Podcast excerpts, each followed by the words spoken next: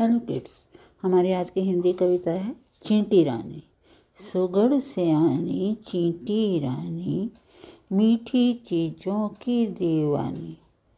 जितनी छोटी उतने गुण, सदा काम करने के धन एक बार जो दिल नहीं ठाना, बस पूरा करके दिखलाना।